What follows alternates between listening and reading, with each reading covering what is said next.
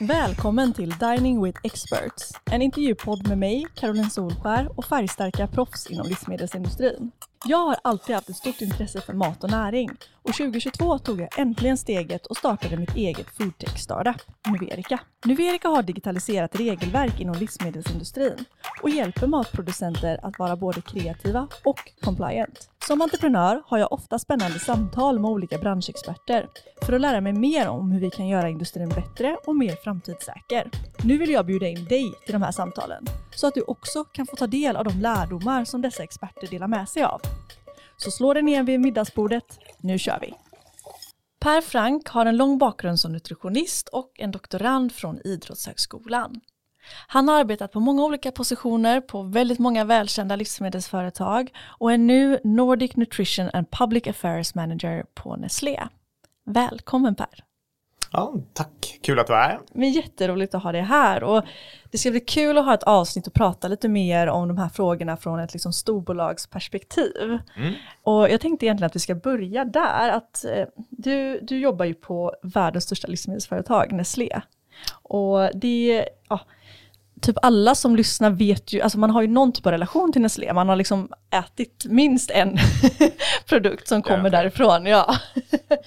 Och eh, kan du ändå så här, kan du berätta lite mer om Nestlé för, mm. utifrån ditt perspektiv kanske? Absolut, jag ska säga det, eh, de allra flesta har ätit någon av våra produkter helt klart. Men jag tror att väldigt många inte vet att det är våra produkter. Så även om det står på förpackningen så är det lite så att folk känner till oss, de känner väl till våra varumärken, men de känner inte riktigt till kopplingen däremellan. Mm. Och det är ju någonting som, eh, ja, vi har valt att ha det så på Nestlé. Vi har ganska självständiga varumärken som får köra sitt race. Och det är för och nackdelar med det, men det är en, ett setup vi har valt helt enkelt. Så jag, men jag kan berätta lite mer om Nestlé mm. då. Som du sa, världens största livsmedelsföretag. Vi har en, ett gäng varumärken. Jag tror att vi har ungefär globalt sett eh, ungefär 2000 olika varumärken. Oj, ja. Och jag menar, det är, var dag så stöter man på något nytt varumärke och oj, var det där vårt? Så, knappt jag kan hålla koll på varumärken här i Norden. Men vi har flera kända och vårt största flaggskeppet eh, här i Sverige är då Suegas. Mm. Så då har vi då ett Suegas rosteri då i Helsingborg och sen har vi ju ja, barnmat som de flesta känner till. Vi har ju frukostflingor också. Vi har alltså, djurmat, så Lats, Bryna. Vi har ja, Hälsans kök. Så det är ja, och eh, Nestlé Health Science också som mm. har ganska mycket ja, medicinsk nutrition. Som Resorb känner, med, känner de flesta igen också. Ja, det har man tagit några gånger. Ja, ja jo, absolut. Så det var väl en, eh, en lista varumärken är det helt enkelt. Mm. Vi har eh, i Norden har vi ja, två fabriker, två produktionsställen. Vi har ju Suegas rosteriet där som jag nämnde. Sen har vi, nej förlåt, fyra stycken har vi. och sen ett i Danmark och två i Finland också. Där man tillverkar lite mat för olika restaurangkök och barnmat också vad jag kan nämna också är att det är, eh, det är ett stort företag och det är ett väldigt spännande och ambitiöst företag. Nu ska jag inte låta för mycket som en reklamjingel här någonting, men jag har dragit det ganska ofta för. Vi jobbar väldigt mycket med creating shared values, mm. så det är väldigt viktigt för oss. Vi har funnits i 150 år, över 150 år och vi har lärt oss att eh, ska, man, ska det fungera, ska man vara framgångsrik så måste alla, samtliga tjäna på att det finns. Mm. Och det handlar om hela samhället, kunder, eh, ägare, allting. Och det är det som är vår målsättning. Inte helt ologiskt kan man tänka. Och då just därför har vi eh, kommit fram till en mängd olika områden, eller ja, tre grundpelare inom samhälle, eh, planet och hälsa eh, där vi har satt ett gäng åtaganden som vi mm, ja, mäter oss själva efter och följer upp årligen eh, och sen rapporterar vi det i en årlig rapport för att se vart vi är någonstans. Och mitt arbete som eh, nutritionist är ju främst då inom eh, den pelaren för kost och hälsa. Då. När vi pratade här innan eh, liksom, intervjun så sa du att jag fick ställa lite tuffa frågor om jag ville. Så en sak som jag tänkte kolla med dig är just att hur är det att jobba med public affairs-frågor på ett bolag som ändå ja, men ofta hamnar i blåsvädret av olika anledningar, vilket inte är så konstigt när man är ett jättestort bolag. Så är det absolut. Det är, vi får mycket uppmärksamhet, den är ofta ja, både positiv, absolut, eh, men även negativ och det kan vara olika nivåer av eh, ja, hur mycket substans det finns i de rubrikerna om man säger så. Eh, och just när man jobbar med public affairs så är det mycket gentemot organisationer och folk som ändå är ganska insatta i livsmedelsbranschen och de bitarna. Eh, vilket gör oftast att de vet att rubriker, det finns en komplex bakgrund bakom. Mm. Visst, absolut, negativt hänt så kan det självklart eh, påverka relationer. Men eh, det finns ofta en, en viss eh, intresse eller förståelse ska jag säga så att man kan, man har chansen, eh, man har deras öron i vart fall och kan förklara situationen och berätta ja, vad som ligger till helt enkelt. Mm. Så absolut, det kan definitivt sätta käppar i hjulet. Men eh, sköter man det på rätt sätt och är noggrann med vad man säger och förser dem med fakta och så brukar det funka bra ändå. Utöver att jobba på Nestlé så är du ju även ordförande i Växtbaserat Sverige. Kan du berätta yes. lite mer om det? Nestlé, vi har ju Hälsans kök som är ett eh, varumärke för växtbaserade produkter. Mm. Vi har alltså som folk säger köttanaloger ska man säga och vi har en branschorganisation då helt enkelt för den här typen av produkter som ska främja då produktionen och konsumtionen av växtbaserat i Sverige. Mm. Och det här ligger ju eh, väldigt bra till nu när senast ganska nyligen Nordiska näringsrekommendationer kom ut mm. och de sänkte eh, rekommendationen för eh, hur mycket kött man bör äta till 350 gram per vecka och person. Eh, så det är någonting vi bör dra oss åt det mm. hållet och det är någonting som Nestlé stöttar också. Vi ser att de olika livsmedelsgrupperna har självklart en plats i kosten, men för hälsa och klimat så bör vi skifta mot att äta aningen mer växtbaserat helt enkelt. Och därav så är vi med i den här organisationen och Växtbaserat Sverige då eh, en branschorganisation med eh, åtta medlemmar har vi nu mm. som är stora och små företag. Eh, ja, och vi jobbar väldigt bra organisation jämfört med andra branschföreningar så är det ju inte jättestor men vi är hängivna och ja, motiverade helt enkelt. Mm. Så det är väl det vi försöker helt enkelt främja det växtbaserade segmentet. Mm. Och eh, alla liksom producenter som tillverkar växtbaserat välkomna eller är det mer att ni har valt att vara en liten grupp för att mer kunna ha ja, djupare diskussioner kanske eller liksom enklare dialoger? Nej, nej, absolut. Vi, vi, vi välkomnar varmt mm. nya medlemmar, helt klart. Ja, men vad kul. Så om man lyssnar på det här och har en eh, ja, tillverkar växtbaserade produkter så växtbaserat Sverige, då vet man hur man ska nej, vända helt sig. Helt klart. Det är bara hör av sig ja. så tar vi det därifrån. Ja, och nu tänker jag att vi ska gå in på lite mer nördiga saker. Eh, right. Eller hur? Ja, ja. Det är nu det händer, det vi alla väntat på. Och eh, det första jag tänkte fråga lite om det, om det är Nutriscore. Mm. För det är ju någonting som är väldigt liksom omdebatterat och väldigt, liksom, många människor har väldigt starka åsikter om Nutriscore. Eh, vad, kan du börja med att bara berätta, vad är Nutriscore? Yes, eh, Nutriscore är en hälsomärkning. Eh, den är en fransk ursprungligen. Jag tror den introducerades där 2017, så den är relativt sett ny. Eh, den, ja, den ser ut som en färgskala helt enkelt. En numrerad eller en bokstavsrangordnad färgskala som man kan få ha mellan A till E i, ja, från rött till grönt då helt enkelt. Och den rangordna, rankar då livsmedel efter hur hälsosamma de är baserat på deras eh, näringsprofil då. Och eh, ja, den finns då i eh, Frankrike, den är frivillig där, men ändå eh, eftersom den är så stark och välkomnande så har industrin, alltså livsmedelsproducenter, har valt, väldigt många valt att sätta den på produkter så den används på ungefär eh, hälften av alla produkter i eh, Frankrike. Och den finns på och när det finns på så många produkter så är det väldigt lätt att jämföra olika produkter. Mm. Så den styrkan är den också, den finns på samtliga produkter, även de ohälsosamma, så konfektyr exempelvis använder den också. De får då någon rätt, en, eh, ett E då. Mm. Och eh, hälsosamma produkter, kanske fullkornsflingor eller någonting, får då ja, ett A i eh, så det är väldigt lätt, lätt att jämföra produkter inom samma kategori. Man har den mitt framför sig, det placeras alltid på framsidan. Så väl synligt, man behöver inte vrida vända på något paket eller så. Och man hittar det lätt och kan därav lätt använda det i butik. Och här i Sverige kan jag faktiskt flagga för, om jag får lite smygreklam mm, också, ja. faktiskt inte för oss utan för Picard, kedjan som säljer frysta livsmedel eh, från Frankrike. I och med att det är mycket, eller allt är fransktillverkat där, så finns Nutriscore på väldigt många av deras produkter. Mm. Så det är lite av ett showroom för Nutriscore. Ah, ja, så ja. det är bara att gå in där och kolla, då fattar man vad det handlar om. Ah. Den är väldigt visuell, den syns väldigt bra.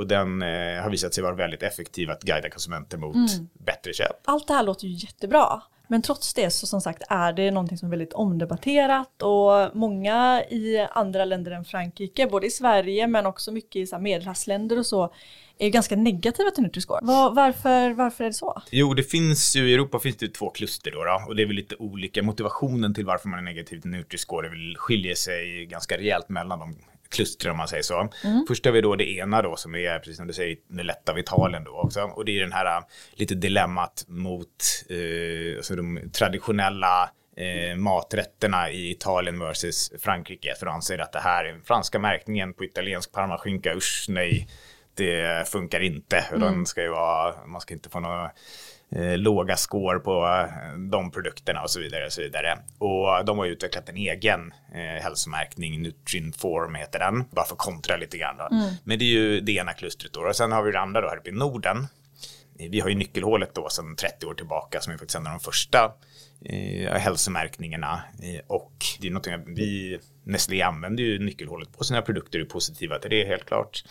Men vi ser fördelarna och styrkorna med Nutri-score och därav ja, vill vi lyfta fram det valet. Men här i Sverige är många som är nyfikna på Nutri-score på grund av just den starka uppbackningen, forskningsgrunden. Så det är väldigt spännande, det händer väldigt mycket där. Mm. Även om det står och stampar lite också. Ja, precis. Men, och det var lite det som jag tänkte, alltså som var min nästa fråga, just att för, för förra året så skulle det ju komma ett beslut om att det skulle bli en enhetlig liksom, hälsomärkning i hela EU. Eh, sen kom det aldrig något beslut om det och det kom heller aldrig liksom, någon uppdatering på när beslutet ska ske. Eh, och många jag pratar med idag tror typ att Nutri-score bara har, inte finns längre. De bara så här, men det var väl bara en grej som de pratade om som försvann. Eh, och, och, många andra tror ju att ja, men nu i och med att eh, liksom beräkningarna för Nutri-score ändras från och med första januari, eh, att det är en indikation på att det kanske kommer komma ett beslut om Nutri-score. Vad, vad är dina spaningar på liksom vad som kommer ske? Mm. Ja, det är en väldigt bra fråga. Jag, menar, jag kan ju skjuta in också, det, jag, kanske lyfter, jag lyfter ju fram Frankrike där, mm. men Nutri-score används i så många fler länder. Precis. Så alltså, befolkningsmässigt så är det ungefär halva Europa som använder mm. Nutri-score. När vi säger att ett land använder det så menar jag att alltså Folkhälsomyndigheterna i de länderna rekommenderar den här hälsomärkningen. Så jag menar, det har ju ett otroligt starkt stöd. Mm. Eh, och det finns ju även andra intresseorganisationer som WHO och eh, ja, konsumentorganisationer som rekommenderar den här Nutri-score hälsomärkningen. Så det stödet är ju väldigt stort. Mm. Och det här det är ju väldigt svårt att säga om det går upp och ner. Eh, så jag menar, jo, min poäng var med det är ju att Nutri-score är ju redan etablerat mm. och det är ju faktiskt eh, fler länder som kan välja då att implementera det här nu. Så vad frågan gäller är huruvida på EU-nivå då, eh, som, det ska, eh, ja, som det ska komma ett förslag om, när nu det kommer, det är ju helt enkelt om Europa ska ha en gemensam obligatorisk hälsomärkning eller en gemensam märkning ja, på något sätt. Mm. Det är ju inte sagt att det är Nutri-score, det vet ju inte heller, det kan vara något annat också, men ja, många tror på Nutri-score helt enkelt. Sen när det kommer, du sa själv att det har skjutits på framtiden hela tiden, mm. vilket det har. Eh, vissa tror att det kan komma, jag har hört rykten om att det kan komma innan årsskiftet. Mm. Det verkar som huvuddelen tror ändå att det kan komma efter EU-parlamentvalet då, då eh, ja, till nästa sommar. Ja, alltså jag väntar ju med spänning. Mm, ja. jag tycker att sånt här är jätte intressant. Jag var på en konferens i London förra veckan. Mm. och då var det en paneldebatt med bland annat en kvinna från Unilever, det var någon från Nestlé tror jag, det var ja, men liksom någon från Pepsi, ja, men mm. så här, liksom, stora varumärken. Och de pratade just om det här med liksom, hur viktigt det är med hälsomärkningar för att kunna guida konsumenter. Men också hur extremt svårt det är när det finns så många olika hälsomärkningar och då blir det så här, ja men hon från Unilever då, eh, Carla hette hon, och hon sa att där, ja, men de har tagit, tagit typ, kollat på typ alla hälsomärkningar som finns, alla liksom någorlunda stora liksom så, och, och tagit fram det, alla märkningar för alla sina produkter. Mm. Bara för att liksom både se liksom vad är snittvärdet om vi kollar mm. på alla men också hur mycket de skiljer sig. Och att mm. en, en märkning kan man ha jättehögt på och så har man lågt på en annan liksom för samma produkt. Så det är verkligen eh, det behövs ju mer enhetlighet för att annars så förvirrar man ju bara konsumenter ännu mer. Absolut, så är det helt klart. Så det är ju ett stort dilemma och det där problemet med det är ju på många nivåer om man ser ett eh, EU-perspektiv då när det finns ett virrvarr av olika hälsomärkningar och vi ser en liknande miljö komma när det gäller klimatmärkningar också, men det är ett annat kapitel. Marknaden, eh, den enskilda marknaden då, i eh, EU, att det blir ja, det är komplikation om det är en märkning i ett land, eller måste vi så göra en ny förpackning och så vidare, vilket som är ganska uppenbara eh, hindret då. Vad som också är ett hinder då, själva produktutvecklingen också. För när vi utvecklar produkter så gör vi ju precis som många andra företag då och eh, har de här hälsomärkningarna som eh, ja, riktmärke då, då. Vi vill ju, det är ju ett precisionsarbete, man vill ju, det blir en, ett gram socker hit och dit, ett gram fullkorn hit, alltså ja, på en nivå. Och har vi då utvecklat vår produktportfölj efter en hälsomärkning och sen säljs den i ett land där en annan hälsomärkning gäller, då är risken stor att vi missar den hälsomärkningen mm. och får en, en konkurrensnackdel. Då. Och det är ju någonting som inte är speciellt positivt då. Nej men det, verkligen. Och sen plus då konsumentperspektivet som du ja. nämnde också, att det blir eh, förbryllande helt enkelt. Marknadsföringskampanjer och så vidare, vi kan bara ha dem i ett land, vi kan inte dra dem över hela Europa och så vidare mm. när vi, om vi vill prata om den här märkningen. Så det är ju väldigt, eh, det underlättar ju med en gemensam märkning helt klart. Ja. Och sen vill jag också påpeka en annan sak du nämnde, hälsomärkningar är positiva, vilket de absolut kan vara om man säger så. Men det är ganska farligt att klumpa ihop alla också. Mm. För vissa, beroende på hur de är utformade, hur de ser ut, vilken, vilka kriterier eller vilken algoritm som ligger bakom, kan det skilja stort mellan hur effektiva de är. Så när, det är ganska många som säger, ibland kan man höra det, men hälsomärkning funkar inte. App, app, app. Vissa mm. kanske inte funkar, men andra funkar. Ja, nej men verkligen, och det där är ju super, superviktigt att ha med sig. Eh, en, en annan diskussion då på, liksom på, på EU-nivå eh, är ju om socker och saltsänkningar. Eh, vad har du för tankar kring det?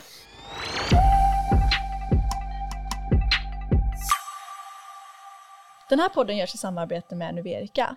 Nuverica har digitaliserat EU-direktiv inom livsmedelsindustrin och om du är en livsmedelsproducent som tycker att det är både krångligt och tidskrävande att förstå hur du ska kommunicera och märka dina livsmedelsprodukter så gå in på www.nuverica.com och läs mer om hur vi kan hjälpa dig.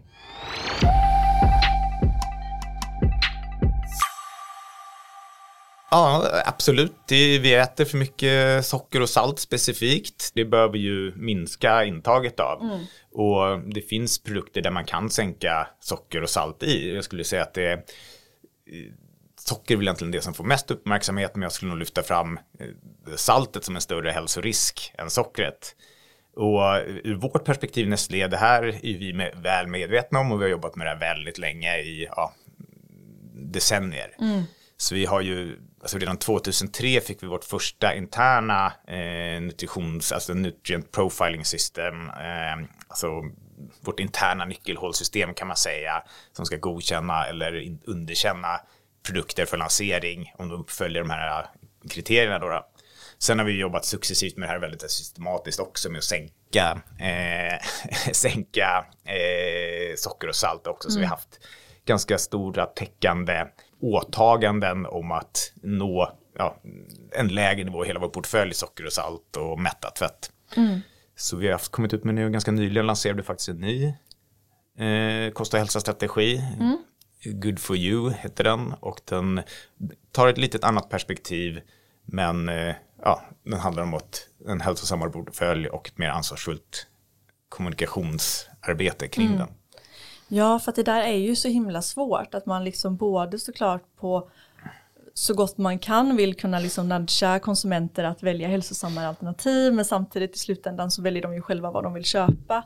Så det, ja, det är ett svårt arbete men samtidigt ett arbete som måste tas från liksom stora företag för det är ju där liksom ja, det är där den största mängden av produkter säljs. Liksom. Mm, så är det helt klart och det visst handlar det mycket om att företag ska förbättra produkter. Jag tror också att en bra väg för att göra det, är att öppna upp den biten är helt enkelt att jobba, ja, förbättra företagens möjligheter för kommunikation. Mm. En del av det är just det hälsomärkning. Eh, har man en hälsomärkning med olika kriterier, alltså med olika, en, byggd på en skala, då blir det här att då jobbar företag mot att få en grad bättre mm. och då kan de sänka lite grann, ändra lite här och så vidare. Då blir det en sporre för dem och de får en belöning.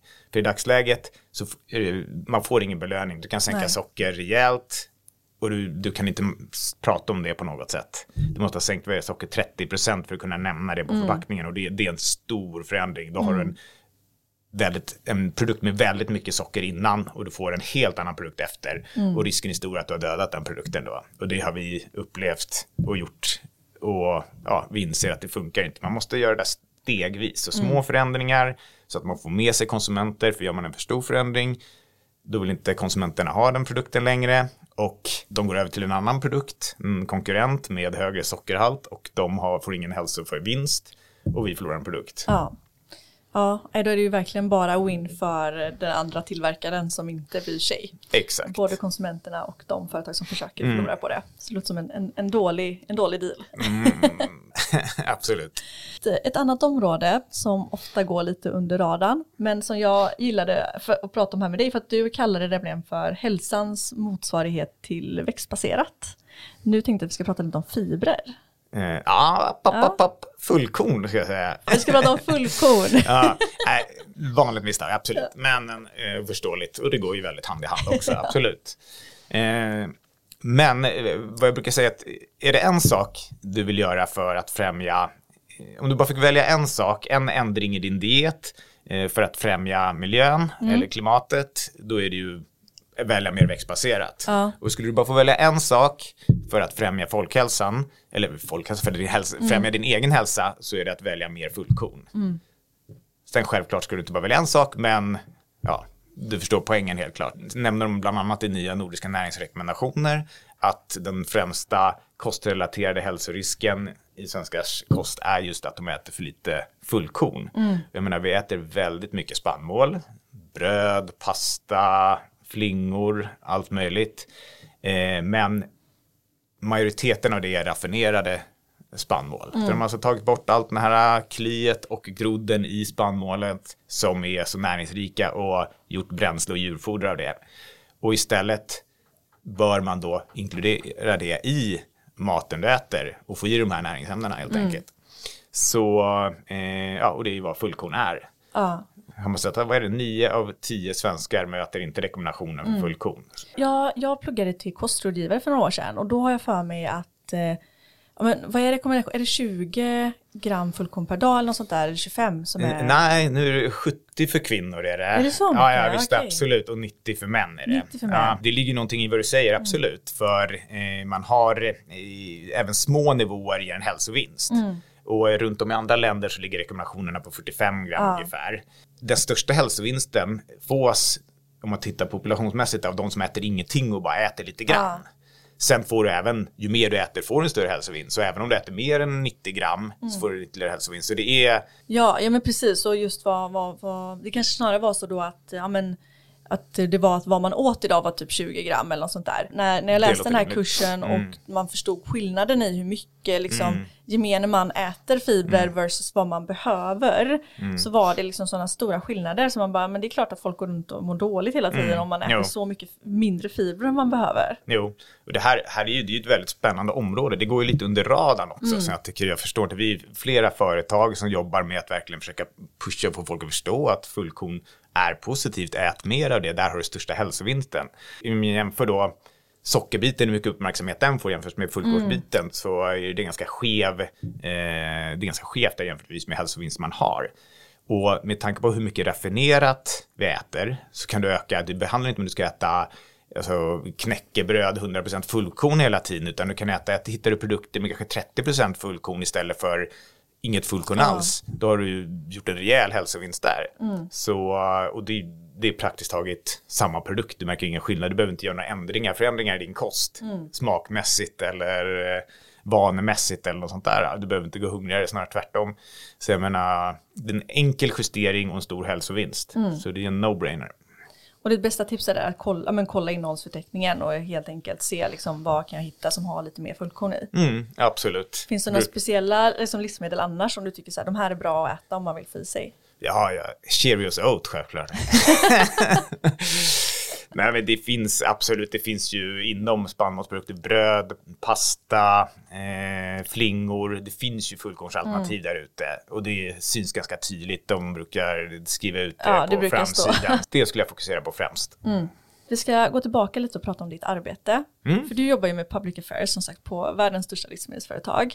Och det någonstans innebär ju ändå att du har ganska mycket makt. I alla fall i Sverige, när det kommer till att liksom, alltså, I wish. Ja, men, ja, men göra, din, göra din röst hörd i alla fall. Ja, alltså så här ja, att, mm. om man, jag tänker så här, om man jämför dig och liksom en, en entreprenör som driver ett litet startup, som båda Mm. kanske har liksom ja, men lika mycket tankar och åsikter om liksom hur man kan förbättra liksom folkhälsan eller hur man kan liksom förbättra regelverk eller vad det nu kan vara. Mm. Så tänker jag ändå att som liksom ändå liksom representant från Nestlé så har man ändå liksom en möjlighet att, att göra sin röst hörd.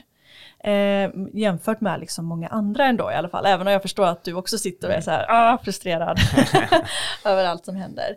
Eh, men finns det något sätt som du idag jobbar på liksom att här, skapa förändring när det kommer till liksom, till exempel regelverk eller hur man liksom kan ja, kommunicera eller marknadsföra sina produkter eller prata om dem? Visst, visst har vi mer resurser än mindre företag. Det är ju inget, eh, ja, så är det helt klart. Eh, och fler personer som arbetar inom de här områdena också. Eh, och eh, hur vi arbetar, alltså Växtbaserat Sverige är ju ett jättebra exempel på hur vi arbetar eh, för att främja folkhälsa och för att lyfta de bitarna på ett, eh, för att förbättra regelverk bland annat. Då. Ett annat exempel också tillsammans eh, med flera andra företag så är vi engagerade i ett projekt för att starta ett fullkornspartnerskap också för att främja eh, mer fullkorn, full, öka fullkornsintaget. Ett projekt som leds av Brödinstitutet och eh, eh, Livsmedelsföretagen som är två branschföreningar då. Och vi är då med där med några andra företag också driver det här program, eh, projektet framåt. Så det är väl eh, två sätt vi har valt att organisera oss för att främja folkhälsan. Och om man då är den här liksom, lilla entreprenören som, som också har mycket liksom, saker den skulle vilja förändra men känner att så här, men det är, jag vet inte vad jag ska göra. Liksom. Vad, vad är dina tips för den som vill vara med och förändra branschen? gå med i någon av de här branschföreningarna. Många gånger är det ju det att det är, eh, alltså en, eh, det kan ju vara ett, en tröskel kan ju vara kostnader, absolut, och sen också hur mycket tid man har. Men bara att man går med i steg ett och kostnaderna är ju oftast eh, omsättningsrelaterade. Så en ett startup behöver inte lägga samma kostnader som vi behöver. Och eh, där får du en röst eh, i sammanhanget. Du får information, eh, kunskap om vad som händer, vilket som är värt väldigt mycket och du får din chans att tala upp och påverka vad som budskapet ska bli. Så det är ju helt klart den bästa rekommendationen. Bra rekommendation. Ja, absolut. Så hör av er Ja. om ni vill gå med, om ni säljer växtbaserat eh, eller fullkorn. Ja, jättebra tips. Tusen tack för att du var med här idag. Det var jättekul att ha med dig. Ja, kul att vara här. Stort tack för att du har lyssnat på Dining with Experts. Om du vill följa eller ge en kommentar om eh, vad du har hört i podden så kan du följa oss på våra sociala kanaler. Vi heter attnumerika överallt, både på LinkedIn, på Instagram och på TikTok. Om du vill höra fler avsnitt så finns vi där poddar finns och du kan även se videoinspelningar av avsnitten på Youtube. Tack så mycket!